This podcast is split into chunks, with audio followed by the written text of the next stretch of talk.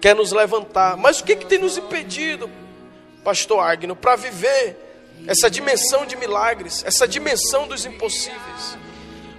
O Senhor Jesus, lá em Mateus 17, 20, chega com o povo e uma pessoa que tinha um filho que estava endemoniado, aborda Jesus dizendo: Olha, teus discípulos não conseguiram expulsar.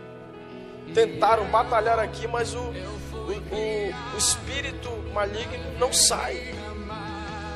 E Jesus responde com essa fala aqui, dizendo: Porque a fé que vocês têm é pequena, eu lhes asseguro que se vocês tiverem fé do tamanho de um grão de mostarda, poderão dizer a esse monte: vá daqui para lá, e ele irá. Nada lhe será impossível. Eu quero dizer que o que gera o impossível é essa fé, que a palavra de Deus é lançada dentro do nosso coração. E quando Jesus dá essa palavra que você está recebendo agora, essa palavra pode gerar uma fé é verdade o que esse pastor está falando.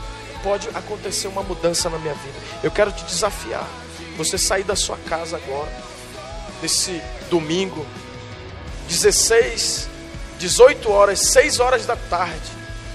Eu quero te convidar para você estar conosco na nossa reunião familiar e você ativar sua fé. Aquele homem foi buscar o socorro em Jesus.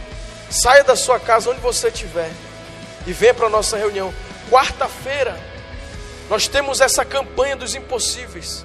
Você que vai assistir na reprise, agora, sete e meia da manhã de quarta-feira, venha com essa pequena fé que está sendo semeada no seu coração, e você estará aqui no templo da vida, aqui na Travessa S7, no número 620 no Japim, vai passar o nosso endereço aí no seu rodapé. Venha, porque Deus vai operar milagres. Deus vai mudar, sabe? Demônios que estão te atormentando esses anos inteiros. Aquela pessoa que está com, com um problema que ela já não aguenta mais.